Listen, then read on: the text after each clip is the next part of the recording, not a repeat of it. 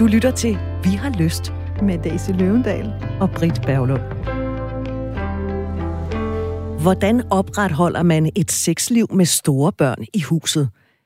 Jeg vil gerne rejse spørgsmålet om og udfordringen i at opretholde et sexliv, når man pludselig har store børn, der går i seng samtidig med en selv, måske endda senere, og som er alle vegne i huset, uden at man helt kan styre dem.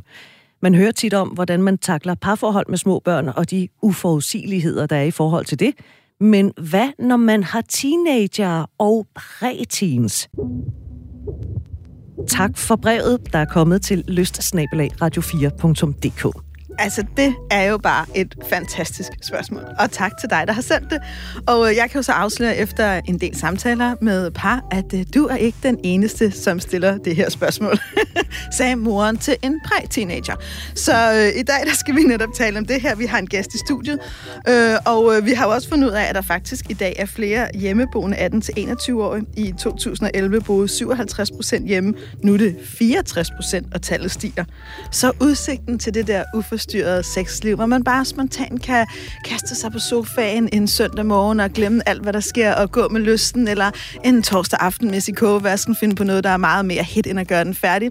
Mm, den rykker længere og længere frem. Så hvordan kan man få måske ikke et uforstyrret, men i hvert fald et sexliv, når man har præ-teenager, eller måske ligefrem teenager i huset? Det skal vi tale om, og det skal vi blandt andet med Frej Pral, der er autoriseret psykolog, specialiseret parterapeut, forfatter, har skrevet bogen Tændt, og så er han jo også fast ekspert. Du har mødt ham i Hjælp, jeg er forældre her på øh, Radio 4. Et program, man kan høre hver fredag formiddag kl. 11. Privat er Frej gift og far til tre. Velkommen til, Frej. Tak skal du have.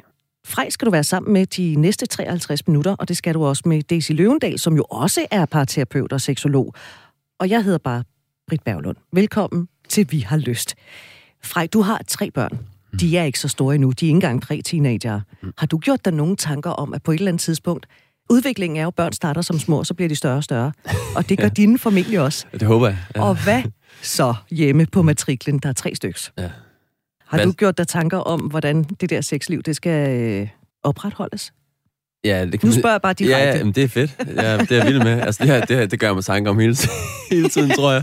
Og det tror jeg faktisk også, jeg, altså, jeg har gjort mig tanker om lige siden øh, den første Harald, som nu er ni, kom til verden. Altså, for der skete jo allerede noget på det tidspunkt. Altså det første, der skete der, det var ikke så meget, det var ikke så meget deres tilstedeværelse, vil jeg sige, der udfordrede lysten lige til at starte med. Det var nærmere, at der skete noget med Vibekes, at min kones lyst. Altså hun fik lige pludselig mindre lyst til sex, end hun havde haft tidligere. Og det var faktisk noget af det, der skabte de største udfordringer, mere end det var den fysiske tilstedeværelse af de her nye unger. Ikke? Og det var, det var sygt frustrerende, kan jeg huske. Og, og tog os ud på en kæmpe udviklingsrejse, jeg kunne snakke længe om, i forhold til vores seksualitet sammen, og hvordan vi kunne få sat få mere lyst og glæde ind i vores sexliv der, fordi der skete noget fuldstændig uventet, der kom mega bag på mig. For lige pludselig så var den der ukomplicerede tændthed der bare ikke længere, og det hang sammen med rigtig mange forskellige ting. Men øhm, i forhold til den fysiske tilstedeværelse, der tror jeg, jeg tror faktisk ikke, det har været et kæmpe problem lige præcis for os, fordi vi har taget det sådan rimelig afslappet egentlig med dem. Vi har samsovet med, øh, med børn i mange, mange år, og gør det faktisk for så vidt stadigvæk. Nogle gange, ja. Vi har ikke haft et stort issue med at have sex, mens de ligesom lå og sov ved siden af, og ikke været super bange for, hvis de ligesom vågnede, eller sådan. Det har ikke været der, skoen har trykket i forhold til os, og det tror jeg heller ikke, det, at den kommer til at trykke fremadrettet. Men jeg har dyb respekt for, at mange andre mennesker har mange sådan grænser i forhold til det, og har svært ved at finde ud af, hvordan skal vi ligesom holde det der i live, når der er andre børn i huset. Og som man ikke sender i seng klokken 8 om aftenen. Så man ikke sender i seng kl. 8 om det er i hvert fald aftenen. svært med en 15-16-årig, ikke? Helt klart. Jo. Ja. Ja. Nu skal du gå i seng nu. men, men jeg synes faktisk, der kan godt være noget godt i faktisk at prøve. Jeg tror faktisk også lidt på, at man skal hjælpe ens børn også med at opretholde noget søvn.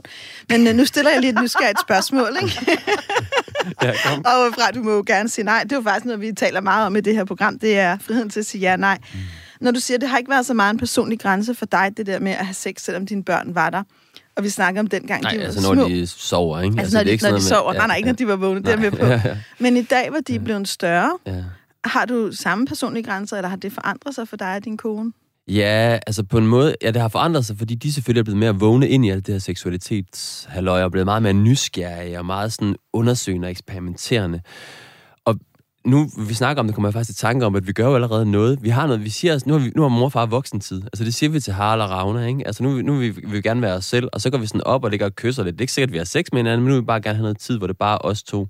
Så vi siger faktisk allerede noget til dem, som indikerer, nu er det bare os to, det er vores rum, Og Det tror jeg egentlig, vi vil blive ved med, også hvis, når det bliver større. Altså være fuldstændig åbne omkring, at nu, det, nu har vi noget tid bare med hinanden, og så kan det så være, hvad det er.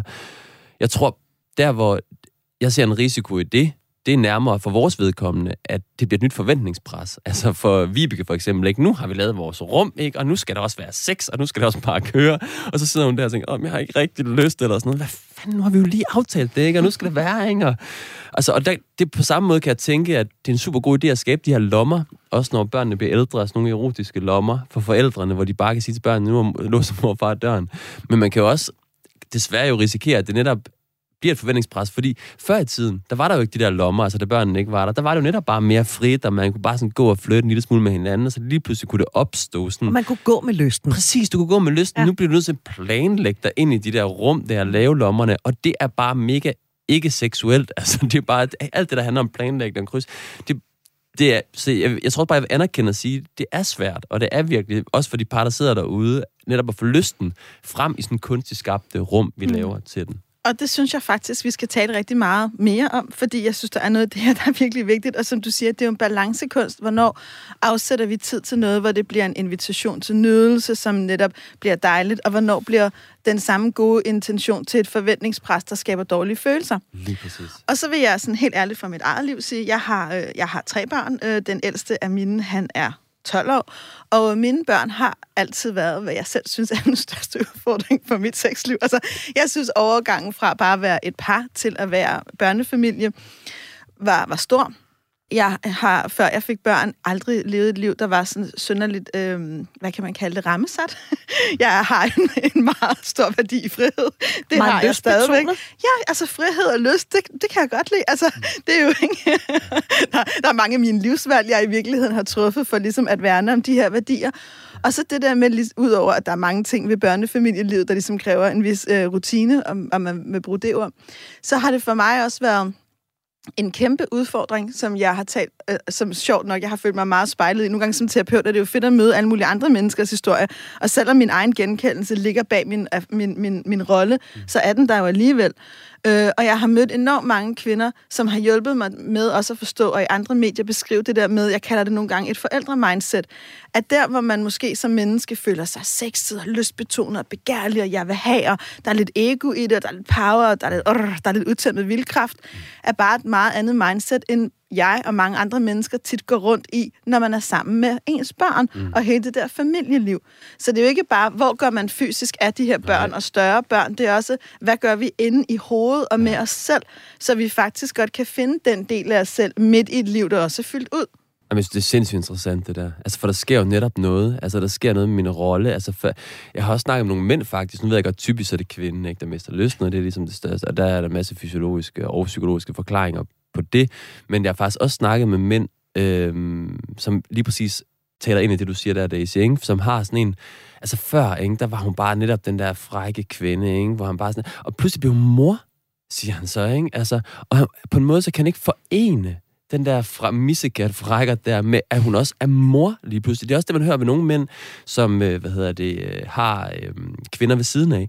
Altså, de har på en måde sådan en, jeg kalder det, sådan luderen og Madonnaen, ikke? Altså, vi har de her arketyper, ikke? Altså, det er sådan en kvinde, enten så er hun den der skøge, eller også så er hun den der fuldstændig rene, øh, hvad hedder det, pletfri, moderagtige type. Og der er nogle mænd, de kan simpelthen ikke holde den samme kvinde, altså, øh, de to i den samme figur, i den samme kvinde. Det vil sige, at altså, hun er bare, nu er bare mor, og så kan jeg ikke tænde på hende længere. Så jeg bliver nødt til at finde hende der luderen udenfor. Hun skal være derude sted, men jeg kan ikke undvære hende. Så jeg bliver stadigvæk nødt til at have hende derhjemme. Ikke? Men der er ikke nogen erotik, der er ikke noget begær. Og han vækker jo heller ikke det der begær i hende, fordi måden, han kigger på hende på, det er den der, nå det er jo mor. Ikke? Ja. Altså, det er helt blikket, det tænder hende ikke. Hun bliver fuldstændig sådan, Åh, er det der blik. Så der er også der er helt klart noget i det der med at finde ud af, hvordan kan jeg holde fast i den der identitet, jeg på en måde sådan, af gode grunde jo er kommet lidt væk fra. Ja, og det ligger, jeg synes, det er rigtig, jeg kan virkelig også godt genkende det, du siger fra, og det ligger jo meget dybt i os. Og det, der nogle gange er med, med kulturelle arketyper, det er, mm. vi kan godt sætte os ned og drikke en flaske rødvin og være enige om, at ja, sådan skal det da ikke være, og det er da noget pjat, og jeg ja. kan da sagtens være luder og Madonna i et, ikke? Altså, ja, ja. hallo, kinky killing, mor, altså karrierekvinde, bam bam, ikke? Ja. Men det ligger stadigvæk i os. Ja. Det ligger et eller andet sted i os. Og jeg har hørt klienter sige, jeg havde en mand, han sagde på et tidspunkt, øh, det var et parforhold, jeg, jeg havde dem i terapi. Faktisk kom det, fordi hun mente, han havde rejsningsproblemer. Mm. Øh, så spurgte jeg lidt ind til det. Så sendte jeg ham til lægen for, for at afklare, hvad det var, jeg tænkte. Han kom tilbage, hans læge havde ligesom konkluderet, det er op i hovedet på dig, mand. Ikke? Altså, han havde sagt det lidt mere lægefagligt, men grundlæggende var det ligesom beskeden. Ikke? Mm. øh, så kom de tilbage til mig. Og noget af det, han oplevede præcis det, du beskriver fra, og som han sagde en dag, jeg kan ikke lide at bede dig om at gøre ting med din mund, som er den samme mund, du kysser min barn godnat med. Altså, det er inde i mit hoved. Det, altså, wow. øh, der er et eller andet der, ikke? Wow. Altså, fordi hans blik på hende, hvis han skal sige, nu knælder du ned, og nu tager du min pik i munden, og nu gør vi ja, alle de her ting. Ja, Men så kunne lige ind og, og kysse Michael øh, godnat på panden, ikke? Ej, sjovt, ja. Men det kan jeg godt forstå. Ja. Og jeg tror faktisk, om vi er bevidste om det eller ej, ja. så er det jo også alle de tanker og følelser, der ligger i os, ja. når det er, vi er en familie, når det er, vi er et parforhold, og når vi sidder en eller anden dag, ligesom lytteren her, og skriver et brev og siger, ja. hvordan gør vi egentlig det her med store børn i huset? Det handler ja. både om, hvor er børnene placeret i huset, men det handler også om rum inde i mig. Nu nævnte du, øh, Daisy, at du tidligere, inden du fik børn, der levede du sådan et, øh, et liv, der var præget af frihed og, og lyst og alt sådan noget. Og det er jo faktisk det liv, jeg lever i en alder af 48, fordi jeg har ikke børn, og, og jeg har heller ikke nogen kæreste. Men jeg har været i parforhold, hvor der har været delebørn. Og det må jeg bare sige, det er en skide god model. Og det ved jeg godt, det må man ikke sige højt, men det er en fantastisk model. Ja, ja. Fordi der har du altså syv dage, hvor du bare kan give den gas. Ja. Og så kan man lige lægge lidt låg på og lige tænke sig lidt om i syv dage, ikke? Ja og så tager vi i Tivoli igen i en hel uge gangen. Og det er ikke Klar. en opfordring til, at folk skal skilles overhovedet. Jeg forstår. Men øh, det var en model, der virkede. Det giver mm. det Ja, fordi det bliver også på en måde meget nemmere at aflægge de der roller jo. Altså fordi der er ikke alle de der børn, der hele tiden minder en om, om de der roller, man er i. Altså, hvis vi lige bliver ved den et øjeblik, ikke? Mm. og nej, vi, vi går jo også ind for, at, øh, at man er sammen med den anden forælder til ens børn. Når det er så sagt, synes jeg også, det er vigtigt at sige, der er jo masser af lykkelige skilsmisser i det her land. Der er jo mm. faktisk masser af mennesker, der formår at blive skilt fint, ansvarligt, kærligt, mm ordentligt, og der er masser af børn, der vokser op i delefamilier og har det godt. Og ja, så har det jo den fordel, som jeg tror mange mennesker, der lever i et fast parforhold med deres børns forældre, netop, hvornår kan vi tage i Tivoli? Altså, mm. og vi vil ikke kun planlagt i Tivoli, som du også siger fra. Vi vil ikke altid bare få sat himmel og hav i bevægelse, for vi hver anden søndag kan tage i Tivoli i fire timer. Vi vil også bare gerne spontant tage i Tivoli. Og det er nok en af de tab, vi ikke kan gøre noget ved. Mm. Det er nok en del af præmissen for, at have et parforhold med børn. Men det her med sex, det er jo noget kompliceret noget. Altså fordi hvis vi kigger sådan helt historisk på det, så var der en gang, hvor så havde man sex, fordi man ligesom skulle øh, føre slægten videre, og det var, øh, det var forventet. Sådan var det. Og så øh, blev det sådan lidt mere øh, frisindet. Så ja. havde vi øh, 60'erne, hvor at historien er jo, det ved jeg ikke, jeg levede ikke i 60'erne. Der er nogen, der siger, der gav man den virkelig gas med fri sex og fri kærlighed og alt det der, ikke? Og så lige pludselig Daisy så skete der jo noget med, med sex. Der skete jo det, når man sådan kigger på vores sådan nærmeste historie, at hvor vi netop, som du siger, går fra et større frisind i 60'erne og 70'erne, og større i talesættelse af, det er naturligt, det må vi godt, og man kan godt sige til ens børn, ved du hvad, mor og far vil faktisk gerne have noget alene tid, eller mor og far boller, og det er fint. Og, altså, jeg, jeg har selv gået i børnehaven på Christianshavn i 70'erne, så jeg kan udmærket godt huske, hvordan, hvordan, hvordan det var. Øhm, men i 90'erne, der stod der jo det, at vi havde nogle store sager omkring incest og overgreb på børn, som fyldte sindssygt meget i 90'erne. Det startede i 90 med Room-sagen, og så kørte det ligesom deropad og Tønder-sagen i 2005, tror jeg, mange kan huske. Og det har jo gjort, at der er kommet et stort fokus på, at børn er i fare, og børn skal beskyttes, og seksualitet er faktisk noget farligt noget. Og det tror jeg også præger os, der er forældre i dag. For selvom det er noget, der er meget langt fra mange menneskers virkelighed, så har det præget den måde, vi har forstået seksualitet på. Det præger, hvordan man i dag er sammen med børn i vuggestuer, i børnehaver. Man har lavet meget mere forskning i, hvordan man forebygger overgreb. Man har et meget større fokus på det. Det har været meget sværere for mandlige pædagoger at arbejde i de her miljøer.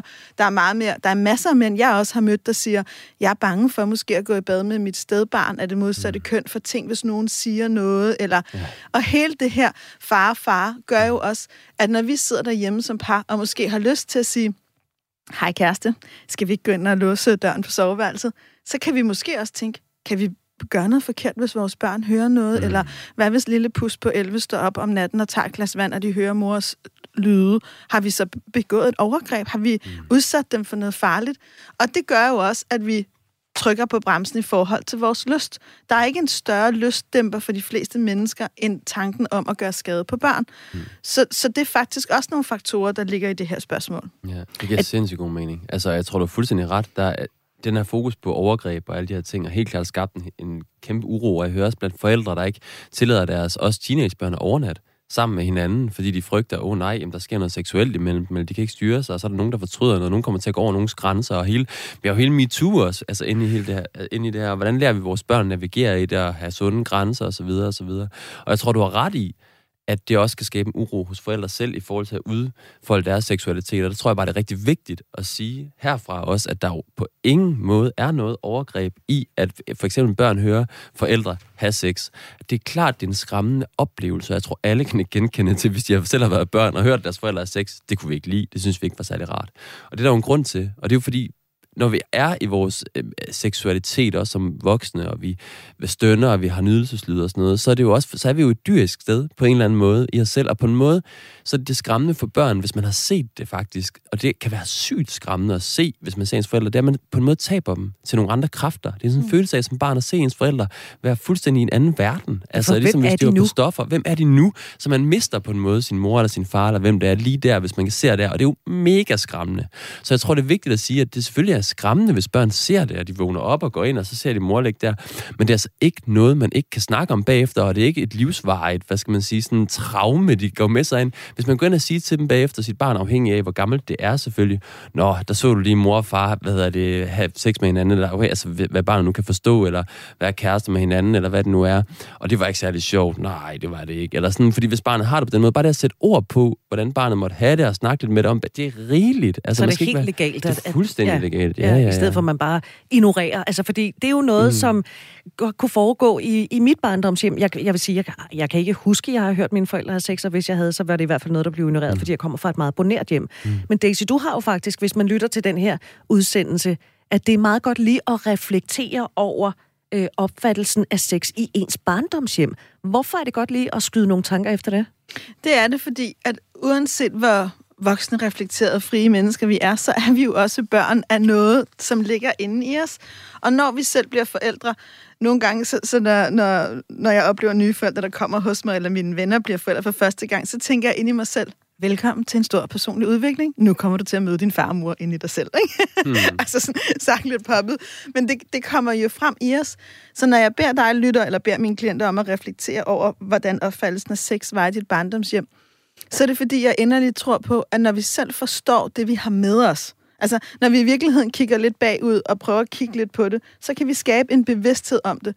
Og så kan vi lidt mere frit begynde at handle, så vi ikke er låst i en eller anden umiddelbar reaktion, fordi det var det, vi selv blev mødt med, eller det var det, vi har med os. Så kan vi forholde os til den.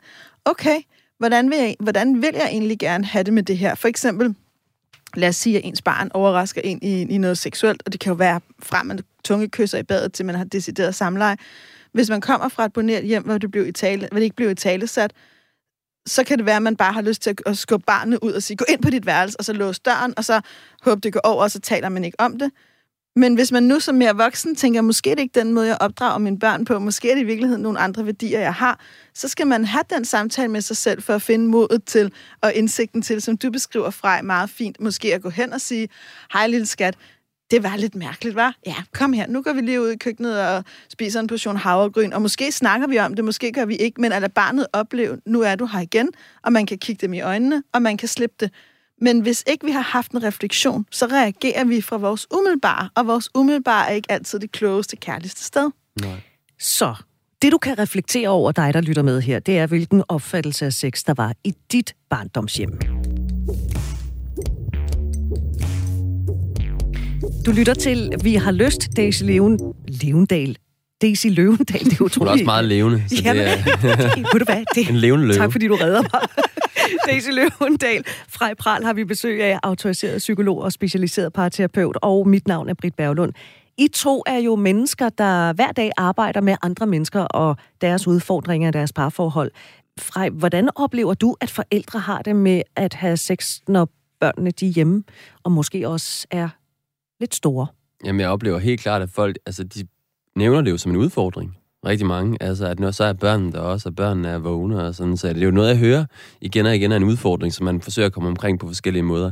Det er sjældent, jeg hører, at folk bare siger, så går vi bare ind og låser døren, og så gør vi det. Det er mere sådan noget med, jamen så må vi jo få en weekend eller et eller andet på et hotel, eller sådan, og så skal vi gøre det der. Så kommer de så tilbage til mig, ikke? og så har det været en kæmpe fiasko at have den der weekend på hotellet, fordi at hun siger bare, jamen det eneste du ville, det var at knalde, og det vidste jeg bare med det samme, og det var kun en succes, hvis det var, at vi havde sex, og det vidste jeg også bare, det slukkede bare alt lyst inden i mig, jeg bare vidste, at vi skulle overstå det der, ikke? og så var det som om, det bare skulle overstå, så, så havde vi så sex, og så synes jeg ikke, det var særlig rart, og så, ikke? og så er bare faldet totalt til jorden, ikke? og så sidder de der prøver ligesom at trøste spise en eller anden brunchbuffet, øh, for, det, for at få det godt igen. og altså, så kan det jo virke som om, der slet ikke er nogen vej tilbage. Jamen, så kan det nogle gange føles sådan jo, ikke? Ja. Altså, der, hvad, hvad, gør vi så, ikke? hvis det hele bare ender på den måde? Men, og så snakker, så er det, men der er jo mange veje ind i at få det til at lykkes derfra. Der er jo ikke bare bare en vej ind i det, men det er bare for at sige, at det er helt klart en udfordring, og det er noget, der trykker rigtig, rigtig mange af de, øh, hvad hedder det, par, som også møder mig. Klart. Ja. Og det forstår jeg godt. Og hvad med dig, Daisy? Hvad, hvad oplever du, at forældre kommer og, og siger? Altså, jeg kan genkende alt det, Frej siger. Øh, altså, jeg oplever, jeg oplever rigtig, rigtig, rigtig mange mennesker har det svært med at have et sexliv, når deres børn er hjemme. Jeg oplever faktisk, at det for rigtig mange er en forhindring. Der er både undskyldningen om tid, og der er også den der, det er jo ikke, det er jo ikke folk kommer jo ikke første gang og siger, jeg er hele tiden i mit forældre-mindset, det gør, at jeg ikke kan connecte til min egen følelse af frihed og lyst, og det gør, at jeg i virkeligheden ikke har lyst til min partner. Altså, det er ikke de ord, folk bruger, men det er meget det, de beskriver vi har det her tabu inden i os omkring børn. Det gør, at det lægger en dæmper på. Så tror folk, når de ikke er små mere, når de bare bliver lidt større, og jeg ikke er så træt hele tiden, fordi jeg ikke skal amme op om natten, så får jeg lyst igen. Så, så sparker de sexlivet lidt til hjørne, og forholder sig ikke så meget til det. Når de der børnene bliver lidt større, så kommer det bag på dem, at børnene har en seksuel bevidsthed. At, altså, at børn siger ting, som min eget, en af mine børn sagde engang til, til, til, til min mand, du var også bare tidligt i seng, fordi du gerne vil være alene med mor. Mm. Ikke? Og så stod han lidt der, det var jo sådan set rigtigt nok aflæst, ikke? øh, ja, altså, ikke? men det var ikke lige, øh, hvad svarer man lige? Ikke? Altså, ikke? Han svarede så meget øh, diplomatagtigt. Ja, men derfor synes jeg stadigvæk, at du skal gå i seng nu, for klokken den er 20.30, og det er der, jeg gerne vil have, at du ligger i din seng. Kom skat, nu følger jeg dig ud og læser en godnat-historie. Ikke? Ja. Men vores barns reaktion kom jo fra sådan en, hey, I udelukker mig for noget. Jeg begyndte at opdage, at mine forældre har et liv, der ikke inkluderer mig. Ikke? Altså, jeg kan huske første gang, min søn græd, mm. og han sagde, det er gået op for mig, du ikke bare er mor, at du er Daisy ude i verden. Ikke? Mm, shit, altså, ja, oh nej, nu skal jeg dele dig. Jeg vil ikke. Ja, ja, præcis. Men det, men det er meget sjovt, du nævner det der, fordi det var noget af det, jeg tænkte på, ja. da du fortalte Frej til at starte med, at I hjemme hos dig siger, nu skal vi have voksentid. Ja. Der tror jeg, at jeg som et meget nysgerrigt barn vil sige, hvad skal I? Ja, Jamen, det har, Hvorfor må og det jeg ikke være med? Ja, det er fordi, vi skal ligge og kysse med hinanden. Og det, det skal vi gerne gøre Nå, bare det for gider de jo ikke, det er ulækkert. Hvad hedder det? Jamen, det siger vi. Men det er godt, du spørger, fordi de har faktisk spurgt, hvad er det, skal, vi skal ligge og kysse siger vi så med hinanden, ikke? Og det skal bare ligge, at vi siger ikke, at vi skal have sex med hinanden. Det, kunne, altså, det, det vil ikke være egentlig ikke et stort problem for mig. Jeg tror faktisk, jeg har sådan lidt svært med den der måde, vi også sminker alting på, også i forhold til børn, den der blomsten og bien, og nu skal du høre, ikke? Vi har så meget berøringsangst med det der, og på en eller anden måde tror jeg, det er et misforstået hensyn også over for børn. Fordi der er sådan en, altså hvis vi først begynder at kamuflere tingene i alle mulige, sådan, vi skal bare et eller andet, sådan, så begynder deres fantasi jo at komme på overarbejde. Og, de kan, og deres fantasi, den er fuldstændig grænseløs. De kan forestille sig whatever. Altså, i det, altså, så jeg tror egentlig, og det, der er vi også kommet til, jeg kan huske, Harald, han er, vores ældste, han er mega optaget, eller det var han været på et tidspunkt, der sådan nogle videoer, YouTube er jo genialt, hvad det angår, fordi det er forplantningsvideoer, ikke, hvor man kan se, hvordan sæden kommer ind, og hvordan den kommer ned til livmor, og alt det der, ikke? Og, Nå, så tissemanden kommer ind der, ja, det gør den, okay, og så sæden kommer ud der, okay, og det er spændende, ikke? Og så ind der befrugt, okay, og sådan så videnskabsmandsagtigt, ikke? Og de har, de har alle sammen været meget på der, og det, og det, det afskrækker dem på ingen måde. Jeg kan overhovedet ikke mærke, at han tænker, ej, det er alt for for meget, det der. Det tilfredsstiller fuldstændig hans sådan, nysgerrighed og sådan noget. Nå, men det er sådan, det foregår. Ja, så tissemanden, den bliver så stiv, yes, og så kommer den, yes, okay, super. Altså, han er helt med på den, og Ravne er også, altså en, hans lille søster der. Altså, jeg er faktisk meget fortaler for, at vi, Altså, vi skal vel ikke være bange for, at børn ikke godt kan tåle altså, at høre de der ting, og hvad ja. det være sammen med dem. Men igen, som Daisy var inde på tidligere, hvis man selv kommer af noget meget poneret, så er det jo svært, så er det jo svært bare, ligesom jeg sidder og gør nu, præsenterer det sådan enormt afslappet og let, og sådan, det er bare sådan her, det foregår, så vil man blive lidt anspændt omkring det. Hvis man selv har mødt, hvis man for eksempel selv har haft en seksualitet, og man har haft en far eller en mor, der opdagede en, og har kigget på en med sådan meget stramme øjne, eller sådan noget, hvad er det for noget, eller lad være med det, og pakke det væk, så sidder der jo en skam inde i en selv, for, altså i forhold til ens egen seksualitet. Og det kan man altså ikke undgå, altså at tage med på en eller anden måde ind i ens eget forældreskab. Og der tror jeg bare, det vigtigste for mig, det er at være det er på en måde have en bevidsthed om det. At det ligger inde i mig, og det gør, at jeg har lidt svært ved, for eksempel min børns seksualitet, eller snakke om seksualitet. Fordi hvis jeg kan sige det til mine børn, sige, det er altså lige noget, far har det svært ved, eller det har mor lidt svært ved, så får børnene en oplevelse af, at det ikke har noget med dem at gøre. For jeg har nogle gange hørt forældre, der faktisk prøver at anstrenge sig, for de vil så gerne gøre det rigtigt. Og så pædagogisk, så forsøger de at tale til seksualiteten og sådan noget. Men det bliver bare så svært for dem. Altså hele deres mimik, deres ansigt afsløre over for børnene, hvor svært det her er at snakke om. Og det er, for det, det er rigtig slemt for børnene, tænker jeg, for så ser, hører de en ting, men de aflæser noget helt andet Ej, i kropssproget. Det er jo ikke et rart rum at være Det er ikke et rart rum at være i, og derfor er det meget bedre, som jeg ser det, at mans forældre er ærlige og siger, det er sgu lidt svært for mig at snakke om, eller jeg synes, det er svært med det der, snak med mor om det, eller far om det, eller hvad det nu er, ikke? fordi det er han meget bedre til, end jeg Jeg kan ja. ikke finde ud af det. Og det, det er meget bedre, fordi så er man ærlig, og så føler barnet sig ikke forkert i, at der er noget med barnet, så forstår barnet godt, okay, det er far eller mor, der har det svært ved det her, det har noget med dem at gøre, det har ikke noget med mig at gøre. Det er meget bedre end den anden, hvor det bliver mere utydeligt, hvad der egentlig er på spil. Præcis. Jeg er super enig. Altså det der med, at vi er nødt til at være autentiske.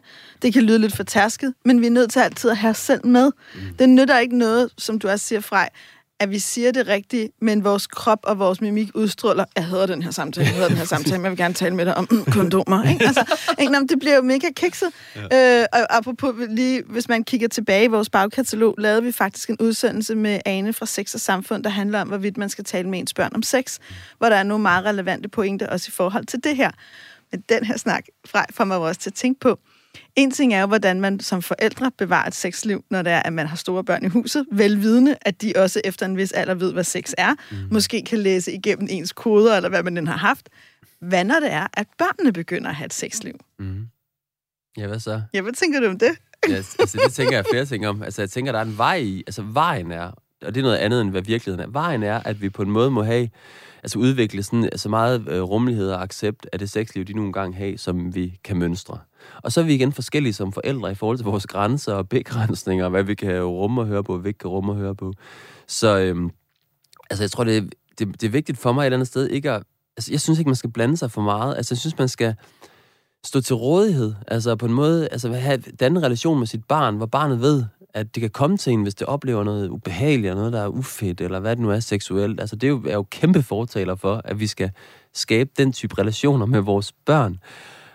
Men jeg har så også hørt om børn, der virkelig bare har, så har stop med at snakke om sex med mig nu, mor eller far. Jeg gider ikke høre mere om det. Du skal ikke spørge mere om det, ikke? Hvor man som forældre i den bedste mening bliver ved med sådan, jamen har du, ved du godt, og så videre og så videre. Men hvor der faktisk er en grænse også i det. Så der er også en, en grænse imellem børns seksualitet og voksne seksualitet, som vi bliver nødt til at respektere. Præcis. Og jeg synes lige præcis, det ord, der er så vigtigt her for frem, det er grænser. Fordi vi har som forældre grænser i forhold til, hvor meget, hvor lidt vi ønsker, at vores børn skal vide om vores sexliv, hvor vigtigt det er at være privat.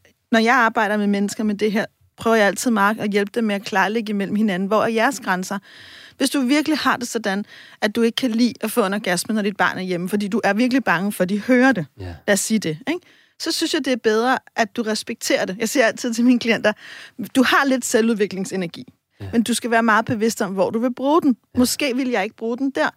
Så hvis du har det sådan, måske kan du så være verdensmester i at sørge for, at dine børn kommer ud på nogle legeaftaler, eller går til fodbold lørdag formiddag, hvor du er frisk, eller what do I know, så du får skabt nogle rum, og så kan vi lige tale lidt om, hvordan de rum mm. bliver gode. Mm-hmm men respekter, at så skal de bare ikke være der, hvis det er vigtigt for dig. Mm. Hvis det ikke er en hård grænse for dig, og du egentlig godt kan leve med at have et sexliv, når dine børn er der, men du for eksempel er meget bange for, at de ser dig, så køb den lås på soveværelsesdøren. Altså, mm. du er nødt til at tage udgangspunkt i den, du er. Yeah. Også når du i virkeligheden engang skal opretholde grænser over for børnenes grænser, og du skal respektere dem. Du skal ikke stille dine børn forhørt. Ingen mennesker kan lide at blive forhørt. Det kan dine børn heller ikke. Og så tror jeg, det er vigtigt at sige, at også mange forældre de er jo meget optaget af, at børn Øh, altså, de vil slet ikke, de, I må endelig ikke komme til skade. Der må ikke ske noget forfærdeligt derude, vel? Men det er jo også, altså en del af, at de mærker deres egne grænser, er jo også, at de overskrider deres egne grænser. Altså det første, man mærker, hov, det synes jeg ikke var rart, det der. Altså at man mærker, der var grænsen. Hvis vi hele tiden pakker dem ind i hvad der prøver at forsøge, at de ikke skal altså, have de her erfaringer, så tror jeg også, at de bliver dårligere til rent faktisk at grænsesætte, når de kommer ud i verden. Og så vil jeg lige indskyde øh, den udsendelse, som du omtalte, Daisy. Øh, den blev sendt den 23. oktober, så kan man lige søge tilbage og høre den med, øh, med Pernille Ane Ebæk fra Sex og Samfund, skal jeg tale om sex med mit barn. Jeg kunne godt tænke mig, fordi nu er I jo i sådan nogle nu siger rigtige familier, det er faktisk ikke det, jeg mener, men mm. I, er jo, I har jo ikke dine og mine og vores og andres børn. I har jeres børn Mm. øh, sammen. Ikke jer to sammen, men med hver jeres barn. Men hver vores, eller, eller det ved jeg jo, jo selvfølgelig. Nej, men det, det det synes kommer jeg mange måske- ting frem i det her radioprogram. Måske vi skulle gemme det til en anden udsendelse. ja. øhm, men hvor jeg har levet i parforhold, hvor der så har været delebørn, er der forskel på, om... Altså nu, nu spørger lytteren her, hvordan opretholder man et sexliv med store børn i huset? Er der forskel på, om det er egne forældre eller en sammensat familie? Frej. oh, det er et godt spørgsmål. Tak. Det ved jeg ikke umiddelbart, hvad jeg skal svare på, faktisk. Altså, det har jeg jo for det første ingen erfaring med selv, og heller ikke snakket med klienter om det. Jeg tror, der et eller andet sted vil der være en forskel for mig, altså fordi at jeg har, jeg kender mine egne børn rigtig godt, og jeg, jeg vil kunne snakke med dem om det, og jeg ved, altså, så der er også noget med relationen til dem, tænker jeg. Når den er anderledes, så betyder det også noget i forhold til, om jeg pludselig kommer til at chokere dem med et eller andet, ikke? så har jeg en anden, jeg, jeg kender det, jeg har en fornemmelse for deres reaktionsmønster, eller sådan, det vil jeg måske ikke have på samme måde med et delebarn, og det kan være, at relationen til det andet barn, altså også måske var mere skrøbelig eller sådan noget, så jeg vil være frygt mere, at det, det gik ud over relationen. Ja, fordi det, jeg tænker, det er sådan umiddelbart det der med, når, når mor eller far så finder en ny partner, Ja. ja. så er der måske nogle børn, der synes, at det, det er ikke så fedt, Nej. eller mor eller far bliver Nå ja, stjålet fra en. Åh ja, ja. Og lige pludselig så har de så noget sammen, som man måske har et virkelig stort behov for at være Præcis, en del ja, fra af. delebarnets perspektiv, der er, der, Præcis. der er der noget helt andet på spil. Det Ja. er du fuldstændig ret i, hvor det, hvor det ikke bare netop kan være rigtig lækkert, at nu skal mor og far have tid med hinanden. Det er faktisk noget, af det vi kan se også i forskningen. Det er, at, øhm, nu kan jeg ikke huske det 100%, men det er noget i stil med, at når øh, børn af, to, af de to samme forældre ser deres for- forældre have tid sammen med hinanden, og kysse hinanden og være intime med hinanden, så er det jo på en måde også en indirekte kærlighedserklæring til barnet, fordi Det er barnet, trygt. Ja, fordi barnet bærer begge forældre ind i sig, jo. Altså, Ja. ja. Og der er det jo noget andet, når man lige pludselig skal se en anden voksen komme ind, ikke? Altså, fordi du er ikke en del af mig. Du er en, der kommer udefra. Så når du er kærester eller, eller er sød ved mor eller far, så føler jeg ikke nødvendigvis, at de to ting hænger sammen. Eller sådan. Så der er helt klart noget andet på spil. Mm. Hvad siger du til? Altså, jeg vil sige, jeg har en vis erfaring med at tale med folk om de her ting, og i mit hoved bliver det, som mange andre ting, meget, kom- meget mere komplekst. Jeg ved ikke, om jeg kan lide at sige mere her, for egentlig kan jeg ikke lide at græde på det, men det er komplekst, når det er, at man, man har delebørn. Og som, som du også siger, der er noget andet på spil for delebarnet. Mm. Når man ser pludselig ens mor øh, være mega forelsket og mega optaget af, af en anden end far, m- medmor, hvis man kom fra den konstellation. Og omvendt, det sætter nogle ret dybe følelser af jalousi i gang. Altså sagt lidt overordnet, så har Ødipus, øh, som vi jo kender fra Freud, ikke levet forgæves, og det er ikke fordi, at jeg synes, vi skal proppe Ødipus og Elektra ned overalt, men der er nogle elementer af det. Der er jo for børn i en delefamilie et, et element af tab, de lever med. Der er, et, der er noget, der ikke længere var. Og, jeg, og så er der jo også det der med igen, hvad for en kultur kommer man fra? Jeg arbejdede på et tidspunkt med et par, hvor det er, at øh, hun havde med sin eksmand, og der var børn, hun, hun havde sine biologiske børn, været sådan lidt, jeg tror ikke, de vil bruge ord på nær om sig selv, men de var nogle meget pæne mennesker, og de havde, en af deres store udfordringer var, at de havde ikke et sexliv, det havde de ligesom mistet i alt det her drift og småbørn, så det havde ikke rigtig været et issue, de bliver så skilt, de super, jeg havde dem også til nogle skilsmissesamtaler, øh, super, super seje mennesker, der går nogle år, hun møder så en anden, og han kommer fra en helt anden kultur. Han er meget åben, og han var sådan en, der gerne ville virkelig råsnave lørdag morgen, og hun synes bare, det var mega fedt, og var mega forelsket. Han vil gerne danse salsa ind i stuen, og han øh, vil gerne invitere alle hans venner over at drikke rødvin. Det var bare super grænseoverskridende for hendes børn. Ikke fordi, at de måske ikke som person synes, sådan noget er fedt, men fordi det jo også er, mor bliver en anden, vores hjem bliver noget andet. Den atmosfære, der er om nogle intime ting i vores hjem, bliver noget andet. Og derfor synes jeg, det er sindssygt vigtigt, at når man står som de voksne, vi må aldrig glemme, at vi som voksne har lederskabet over stemningen. Der er vi nødt til at tage konsekvenserne også for det liv, vi har haft før. Selvom den frihedselste nyforelskede inden i os måske har lyst til bare at danse salsa og slippe os selv løs, så, så er vi nødt til at være sindssygt opmærksom på, hvor vores børn er i det der. Ja, Det er bare en del af at være voksen. og sådan er det bare. Sådan er det bare. Nå, men det, jeg er glad for, at vi lige øh, fik vendt den, fordi der er jo bare rigtig mange øh, forældre, som har dine og mine og, og vores børn sammen, og hvordan man lige takler den. Øh, Vi har talt om det her med, øh, med planlagt sex, og det, man kan kalde det voksentid, man kan kalde det alt muligt. Øhm, må man godt lyve for sine børn? Frej? Pral? Ja, det må man da. Altså, jeg Nå, siger ikke, altså, at når man nej. siger, man skal have voksentid, det er løgn, fordi det er jo ikke løgn. Nej. Men må man Men- godt stikke dem en løgn en gang imellem Jamen, jeg synes, for der er en ambition om... Jamen, igen, jeg synes, igen, jeg synes, der, igen, der må være en ambition om at komme så tæt på virkeligheden, som overhovedet muligt. Ja. Det synes jeg også med børn, fordi som sagt, den der fantasi, de har, den gør det nogle gange endnu værre for dem, og det bliver et misforstået hensyn. til dem, at vi sminker virkeligheden med alle mulige øh, søforklaringer og noget andet. Så jeg, så jeg synes ikke, at jeg synes helt klart, at man må komme så tæt på, som man nu engang øh, kan. Ja, det er det korte svar på det. Daisy, øh, har du løjet for dine børn? ja, jeg. Det ved du jo godt, jeg har. Åh, oh, det var frækt. Læg du mærke til, hvordan jeg tog hende og lige dyppede ja, hende i frityren? Hun, hun, hun roastede mig lige.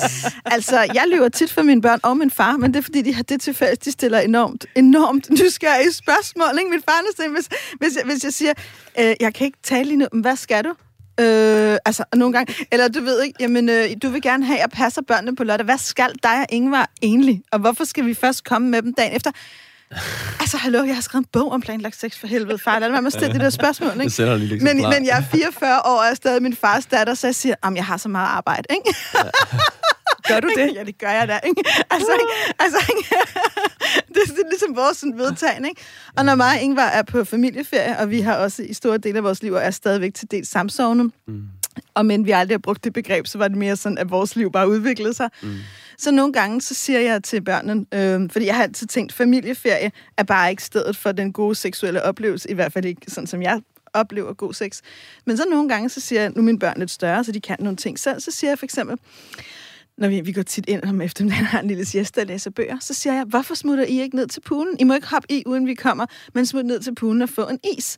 Øh, og så siger mine nysgerrige børn, hvorfor det? Så siger jeg, det er fordi, jeg vil gerne lige barbere ben og have en hårkur, og Ingvar siger, jeg skal lige læse det her kapitel færdigt, og det tager lige lidt tid, og, og, og, og det gider de jo ikke at vente på. Og så låser vi døren og tænker, frihed, frihed, frihed, frihed. Okay, vi har 30 minutter cirka, let's do it, ikke? Ja. altså, og det, det er fordi, det føles mere mere privat og intimt. Ja. Det er en måde for os også at have vores liv og vores mm. hemmeligheder midt i, at vi giver så meget til familien. Mm, Godt. Det så, fint. så du har simpelthen ikke noget mod at lyve over for hverken dine børn eller din far, Nej. Frej. Du vil gerne så tæt på sandheden som overhovedet muligt. Jamen, jeg har også, ja, det vil jeg gerne, men igen, jeg synes heller ikke, der er noget, der er ikke noget skadeligt i at gøre det der. Altså, jeg siger de der ting. Det er, det er sgu også lidt frækt på en eller anden måde, ikke? Og nogle ja. gange, så kan man komme til at stikke en lille løgn, ikke? Og så eller ja. er det bare mig, der lever Jo, men det er der da. Jo, men jeg synes, det, i det hele taget, det kunne være fedt at vende det her til noget frægt, og jeg synes, det kunne være fedt, at man vendte netop det, at der er børn, og sådan, at vi må jo ikke nu, for nu er børnene der, ikke? Eller sådan noget, ikke? Det kan jo faktisk også netop være noget, der piger. Altså, når, jo mere forbudt noget bliver, det er jo det modsatte forventningspresset, ikke? Så jo mere kan der faktisk også blive en anledning til det. Jeg har et klient, ikke? Som ja. den, der bruger den der meget, ikke? Hvor hun er sådan, nej, vi kan jo ikke, vi kan jo ikke. Nej, sådan, jeg, jeg, jeg, jeg, er gået i cykelskur, jeg er gået i cykelskur, kommer du ikke derud? Og så, og så har de jo gjort, ikke? Ja, de har jo oprettet sådan en WhatsApp-kanal til at tale om alt det, der ikke er i familiepraktikken så sender han hende billeder derudfra. Mm, mm, hun sender billeder op fra badeværelset. altså, ikke? det er mega fedt. fedt ikke? Ej, hvor fedt. Og det, ja. jeg tror, kreativitet er vejen frem. 100 procent, og netop også det der med at kunne gøre nogle ting helt vildt hurtigt, altså, hvor det ikke bare handler om, at nu skal han bare komme, og det er det, det handler om, men altså netop at skabe nogle små rum, hvor man lige får berørt det der, så det ikke bare drukner. Mange har også den der forestilling om, så skal det være det der romantiske, mega lange øh, kroophold, ja. ikke? før det ligesom er godt nok, eller vi kommer derhen. Men måske kan vi også prøve bare sådan at se på sådan de der små mikroøjeblikke i hverdagen, hvor vi bare lige, åh, bare lige mærker hinanden, eller kommer ind i et rum, og måske bare lige sådan kysser hinanden, eller i hvert fald har det altså vi, så det ikke bare drukner. Altså mange har sådan en, hvis jeg først har sagt det, så er det jo kun godt nok, hvis vi så også går hele vejen, ikke? Eller sådan, nu kæft. Altså kunne man ikke bare... Jeg tænker, jeg tænker bare, det er ærgerligt, fordi det kommer til virkelig at der, der er meget, der går tabt i det der. Der er meget sådan fløt, der er meget romantik, der er meget sådan små hverdagsmomenter, hvor man bare lige sådan går over og bare lige sådan ros. Altså, man kan jo gøre det i køkkenet for filerne. Altså, bare lige gå over og tage på den anden et øjeblik, sådan 10 sekunder, på en måde, som ikke er moragtig, ikke? Altså, på en måde, hvor man bare tænker, okay, hvis jeg bare lige mærker et øjeblik, at den kvinde, der står derovre, ikke? Hun er ikke bare, altså, hende har, hun, er, hun står der helt frivilligt. Hun står der, fordi hun gerne vil stå der. Hun kunne lige så godt ikke stå der. Hun kunne lige så godt være et andet sted, ud med en anden mand, få nogle andre børn, altså flere børn, eller hvad ved jeg. Altså, og derfra mærke, wow, hun står der, ikke? Og jeg kan ikke bare tage hende for givet. Og så gå over til hende, og så tage på hende derfra. Jeg tror også, altså igen med kreativitet og fantasien, brug fantasien. Husk, at dit partner ikke bare er en, der altså, nødvendigvis står og er far eller mor. Det er også et menneske i sin egen sådan, ret, hvis man skal sige Og det der parforhold ikke bare bliver en vane. Du lytter til øh, Vi har lyst, Daisy Løvendal, Britt Berglund, og så har vi besøg af Frej Bral, autoriseret psykolog og specialiseret parterapeut. Også fast ekspert i hjælp jer forældre, som man kan høre her på Radio 4 hver fredag formiddag, og så har du jo også skrevet bogen, der hedder Tændt. Nå, tilbage på sporet, venner. Ej, det skulle være dig, der indtændte den bog der. Ja, det kan det jeg godt høre. Det, helt ja. det vil jeg rigtig gerne gøre. Single, hvad hedder sådan noget? Ja, nat. Nu, øh, nu tager jeg lige djævelens advokat på et, et øjeblik, og så siger jeg, øh, grunden til, at vi taler om det her med, hvordan man opretholder et sexliv med store børn i huset, øh, når man ikke kan styre, hvor de er, og de måske også går senere i seng, i, øh, senere i seng end en selv. Hvorfor er det så vigtigt med det der sex? Altså, er det så vigtigt, at man mm. opretholder et sexliv? Ikke for alle.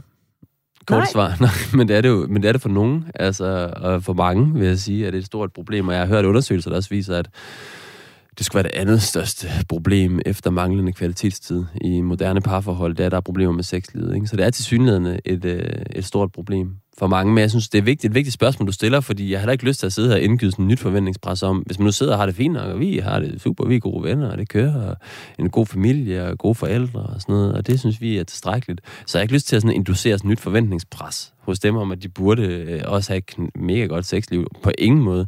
Det andet, der er jo mange måder at connecte på. Der er mange måder at føle sig samhørig og forbundet med andre på.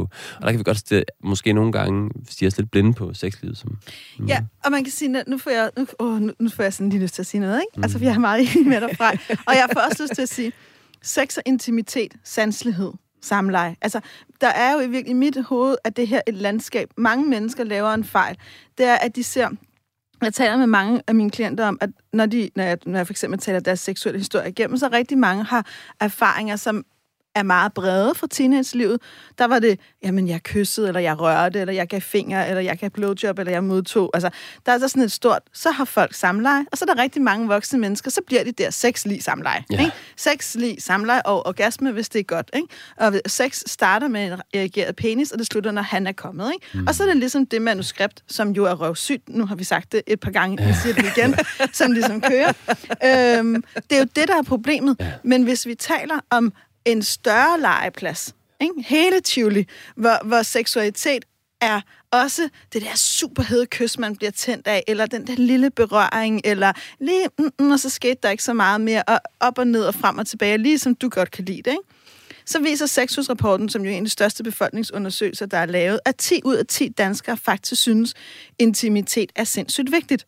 Så er jeg helt med på, at for nogle af intimitet ikke samleje, ikke orgasme, ikke analer forfra og bagfra, men næsten alle danskere fortæller, at de har behov for den der erotiske forbindelse i en eller anden grad. Klart. Hvis du så nu lytter til det her program og siger, men det har jeg ikke, så vil jeg bare sige, stor respekt for din selvindsigt. Hvor har jeg dog en stor og inderlig respekt for, at du ved, hvem du er. Det skal du jo holde fast i. Men det, du må love mig ikke at gøre, og det har jeg bare mødt nogle stykker af, du må ikke lyve for dig selv. Du må ikke sidde i sofaen og se Netflix og lade dit seksuelle liv forsvinde, indtil den dag, du ender med at kysse med ham der, din kollega. Fordi du i virkeligheden har lidt skam over, at mm. du har lyst, og du kan ikke lide at få sagt det, for du vil ikke ødelægge noget derhjemme. Men nu står du der, mm. Ah, måske er det her livet, og så ender du med at fuck det hele op. Ikke? Præcis. En Don't do sind, that. sindssygt god pointe. Virkelig god pointe. Og det hænger jo virkelig sammen. Altså, jeg tror, at den der snævre definition, som du, du også nævner, Daisy, af sex, som rigtig mange har, altså, det er jo netop den, der den ødelægger sindssygt meget, og der er sådan en, jeg kan huske, øh, jeg har lavet sådan et opslag, som er et af de mest likede opslag, jeg har lavet længe, og, og hvad hedder det, og, hvad hedder overskriften var, skat, skal vi knalde?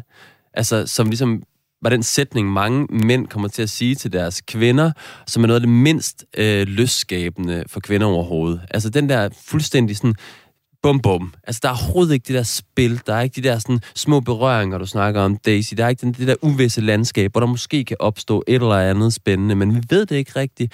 Altså hele det der kæmpe store fortolkningsrum, som kv- ofte mange kvinder har brug for, det er der bare overhovedet ikke, fordi vi har så snæver en definition af det. Forspillet, det er reduceret til, skat, skal vi knalde? Og så er det ind og knalde. Altså, det er der ingen, der egentlig tænder på, men så siger mange mænd, jamen, hvornår skal vi så gøre det? Eller sådan noget. Vi har jo ikke tid, så kommer de her børn ind igen. Ikke? Jamen, hvornår, altså, nu havde vi lige 10 minutter eller en halv time, ikke? nu sover det jo. Så bliver jeg jo nødt til, så har vi da ikke tid til at begynde på en hel masse andet. Nej, men det er fordi, det skal indføres hele dagen. Det er jo hele tiden. Vi skal have det der blik for hinanden. Og jeg ved ikke, at siger hele tiden, men det er jo ikke bare det der ene afgrænsede tidsrum, hvor vi skal tænke, nu er der intimitet. Der er jo hele tiden den der erotiske forbindelse, eller kan vi prøve at nære den og holde den i live ind i madpakker og lever på steg. Altså, så tror jeg, vi har en chance for jamen, så kommer der ikke det samme pres på den seksualiteten, fordi så føler jeg, at der er en connection helt generelt, og så vil jeg ikke sidde der og tænke, at alle står og falder med, om vi så har sex, når vi så har det. Ja, Det er meget konkret redskab, det der. Jeg kunne faktisk godt tænke mig, fordi jeg ved jo, hvis man ryster jeres ærmer, så falder der flere redskaber ud, og det kunne jeg godt tænke mig. Men øh, der var en ting, jeg godt lige ville spørge jer begge to om inden,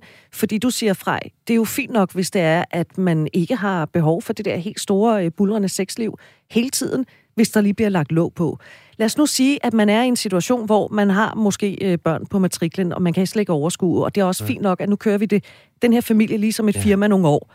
Øh, hvordan, eller er det muligt at komme tilbage på sporet som med intimitet og sex, Ja. hvis man har haft det på ikke engang vågeblus, men måske i virkeligheden slukket? I den grad, men det føles akavet for mange. Altså, der er mange, der Ja. siger, når de sådan har været væk fra det i lang tid, så føles det, som om de skal møde og berøre hinanden for første gang igen, når de så skal begynde at tage hul på det, ikke? Fordi ja. det ligesom er bygget sådan en kæmpe stor mur eller afgrund imellem dem i al den tid, hvor der ikke har været noget. Så det er også en respekt for, at det er svært at komme tilbage igen. Men jeg tror bare, det er rigtig vigtigt, at man ser hinanden i øjnene, og lidt bevidst, når man så får en familie, så siger man, prøv at der er måske ikke det samme gang i den lige de næste par år. Det er der mange gode grunde til. Der er ikke noget i vejen med os. Vi er ikke forkerte, fordi der ligesom er lidt, hvad hedder det, øhm, lagt lidt låg på. Men at vi er med på, vi gerne vil være nysgerrige på seksualitet sammen, altså når den tid kommer igen. Vil vi gerne udvikle på det her sammen? Vil vi gerne det? Hvis man har en partner, hvor man kan mærke, det vil du sgu gerne, altså, så er der andet et håb for mig. Modsat, hvis jeg har en partner, som bare sådan, at jeg overgår det ikke, eller sådan, jeg gider jeg overhovedet ikke gå ind i det, så synes jeg, det er svært. Altså, så vil jeg synes, det er svært at være den, der har lyst, for eksempel. Hvis jeg har en partner, der bare ikke har lyst til at gå ind i det rum med mig. Jeg synes, det er super godt, det du siger. Det er håb. Ikke? Det, Ja. det er et meget, meget vigtigt ord. Jeg tror, alle mennesker i længerevarende forhold har prøvet at have perioder med mindre sex, mindre lyst, mindre intimitet.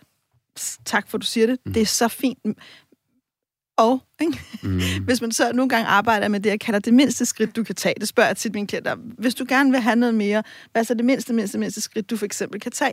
Og en ting, mange har sagt, jeg også selv har praktiseret, det er, jeg kan sige, at jeg har tanken.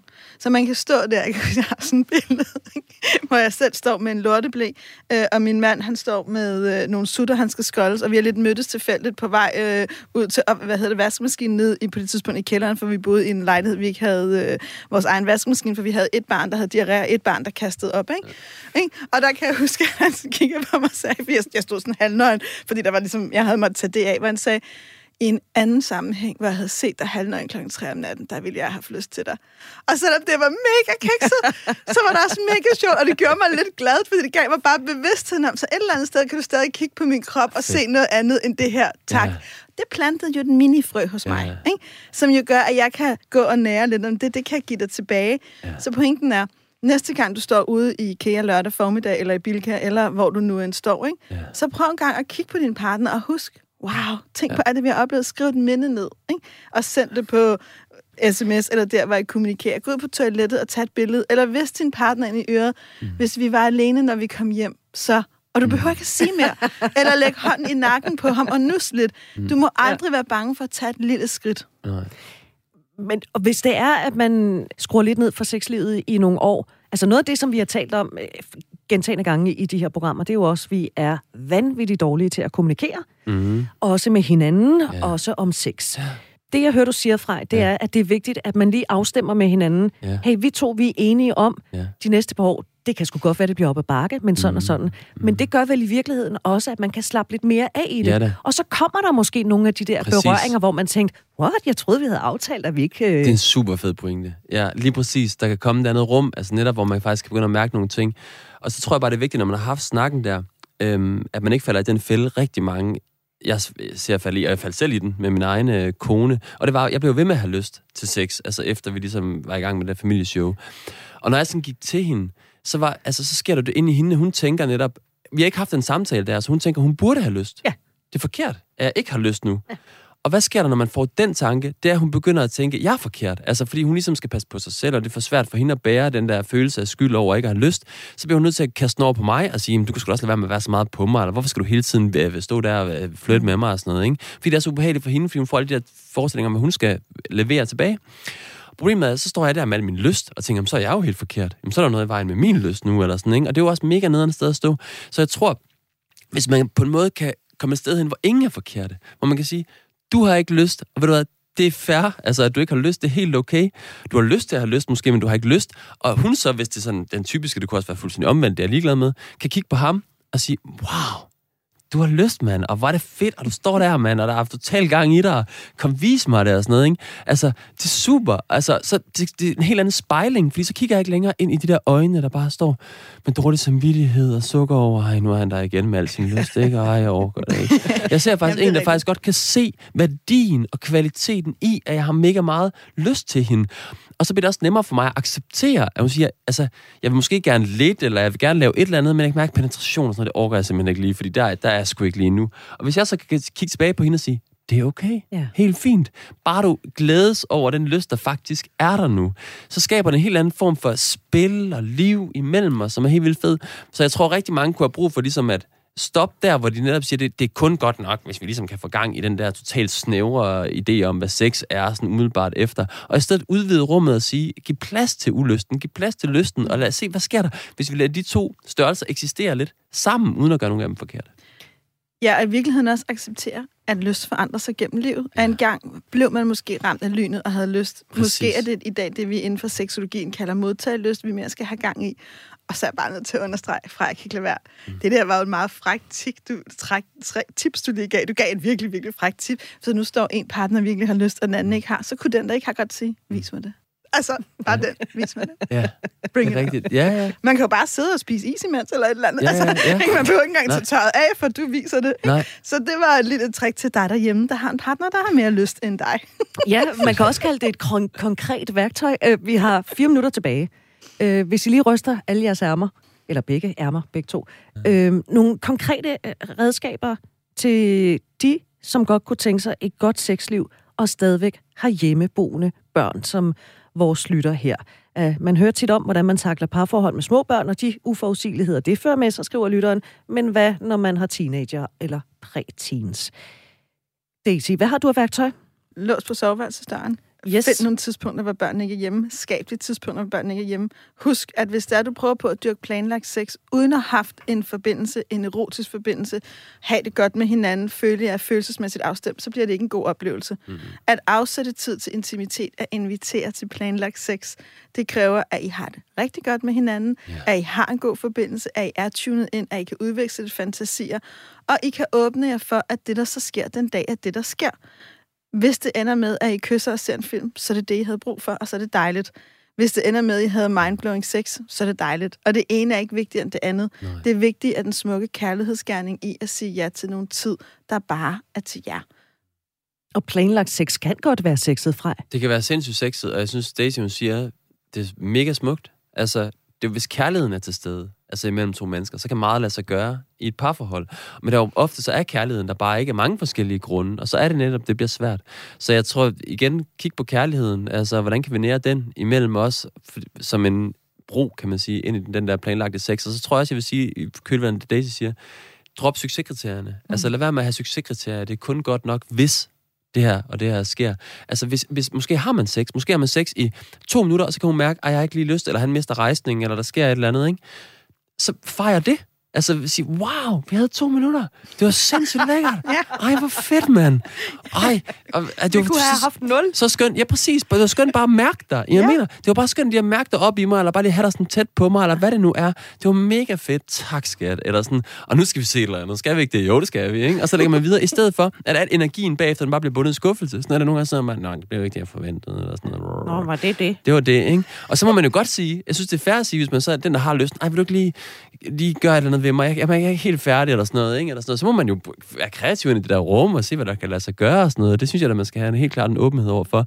Men prøv at øve jer i, ikke at have de der succeskriterier, altså for det, fordi det kan skabe meget mere glæde og meget mere lyst på sig. Ja, og så er jeg helt enig. Og så den sidste ting, som nogle af mine klienter dyrker. Der er jo heller ikke noget problem i at bruge øh, kælderen, eller garagen, eller bilen, Skur, ikke? skurvognen, ja. Skurvogn, ikke? Altså, jeg arbejder med et par, de har købt en stor familiebil. Den kan man også køre tur i, Fedt. når børnene spiller Nintendo. Og så kan man lige tage på skovtur. Det kan man nemlig. Der er store danske skove, der er fyldt med øh, mange dejlige ting. Ej, jeg havde nogle klienter, der engang sagde, at, øh, han, hans far og mor, de tog simpelthen madrassen. Så bar de den, og det ud i skoven, altså sammen, sammen med hinanden, og så lagde de sig derud, så kom de tilbage igen et par timer senere, og de vidste jo altid, hvad det var, de skulle ud i den der skov der, ikke? Sjovt. Sjovt, ikke? Og de der forældre, de har tænkt, der er ingen, der opdager noget. Ja, ja, Øh, no. eller også har de bare tænkt, det, det ved jeg ikke, hvad de har tænkt. Det er sjovt. Ej, hvor er det sjovt. Og de har ikke forklaret noget. Det er Nej, faktisk nej. egentlig også meget fedt. De er Man må godt gået. som voksen have det hemmeligt liv. Det er Ja. også et redskab. Det er i den grad. Jamen, hvad skal I? Ja, vi skal ud og hygge os. Vi skal Ja. ud skoven. Ja. Må jeg komme med? Nej. Nej, det må... Det er bare far og mor. Du fortryder i hvert fald, hvis du... Ja. Jeg synes, det var nogle øh, gode, kreative værktøjer, som øh, I fik smidt på bordet her. Vi når ikke mere. Mm. Frej, Pral, det har simpelthen været en øh, fornøjelse at have besøg af dig. Autoriseret psykolog, specialiseret parterapeut og altså også forfatter til bogen, der hedder Tændt. Fast ekspert i hjælp, jeg har forældre, som du kan høre øh, her på Radio 4 hver fredag formiddag, hvor jeg er sikker på, at I også forventer nogle af de her ting. Gør I ikke det? Jo, det hænder. Jo, det hænder. Mm, mm. Og øh, Daisy Løvendal, hashtag vi har lyst. Ja, så øh, hvis du nu lytter til den her samtale, og du har lyst til at byde ind med dine gode erfaringer for, hvordan man kan opretholde sexliv med store børn, så skriv til os på lyst radio4.dk. Vi vil rigtig gerne høre fra dig. Og husk, at du kan podcaste de her programmer, og øh, hver tirsdag, der kommer der også et lille tillæg, som kun udkommer som podcast. Det kan du altså ikke høre i radioen. Så find os i din podcast-app. Og så øh, skal du selvfølgelig bare skrive til os. Vi lover, at vi holder dig anonym, men det er sammen, vi bliver klogere. Og programmet, det produceres for Radio 4 af Only Human Media.